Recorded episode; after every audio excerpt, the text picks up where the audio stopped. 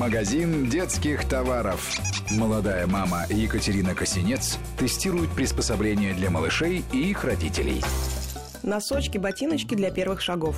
Сколько копий сломано на тему того, какой должна быть самая первая обувь для ребенка.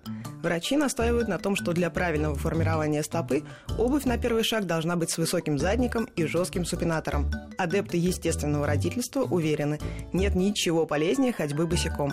Но что делать, если в доме пол слишком холодный или скользкий? Анатомическая обувь-носочки как будто бы отличный компромисс в такой ситуации. Как это выглядит?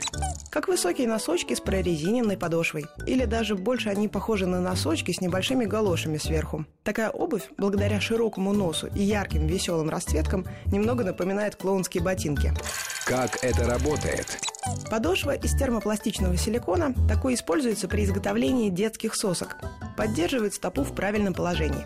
При этом она достаточно эластична, что позволяет малышу почувствовать, как нужно ставить ножку. Ребенок меньше устает в таких ботинках, чем с жесткой подошвой. Широкая передняя часть обеспечивает свободное движение пальчиков, способствует правильному распределению веса. Носочек сделан из хлопка, а в подошве имеются специальные отверстия, что должно обеспечивать отвод влаги и позволять ножке дышать.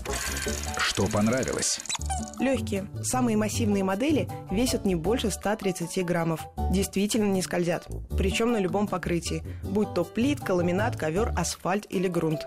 За ними нетрудно ухаживать, легко моются, а при необходимости можно стирать в стиральной машине, предварительно поместив их в мешочек для стирки. Хотя рекомендуется ручная стирка. Что не понравилось? Терморегуляция у каждого малыша настроена по-своему. У некоторых деток ножки в таких ботиночках остаются влажными, у других не потеют совсем. Тут все зависит от индивидуальных особенностей организма ребенка. Тугая резиночка. Это необходимо для того, чтобы обувь надежно сидела на ножке и не сваливалась, не мешала маленькому упражняться в ходьбе. Но любое сдавливание кажется ужасно неполезным. Сколько стоит?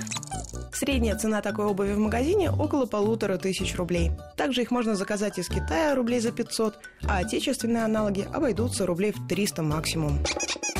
Магазин детских товаров.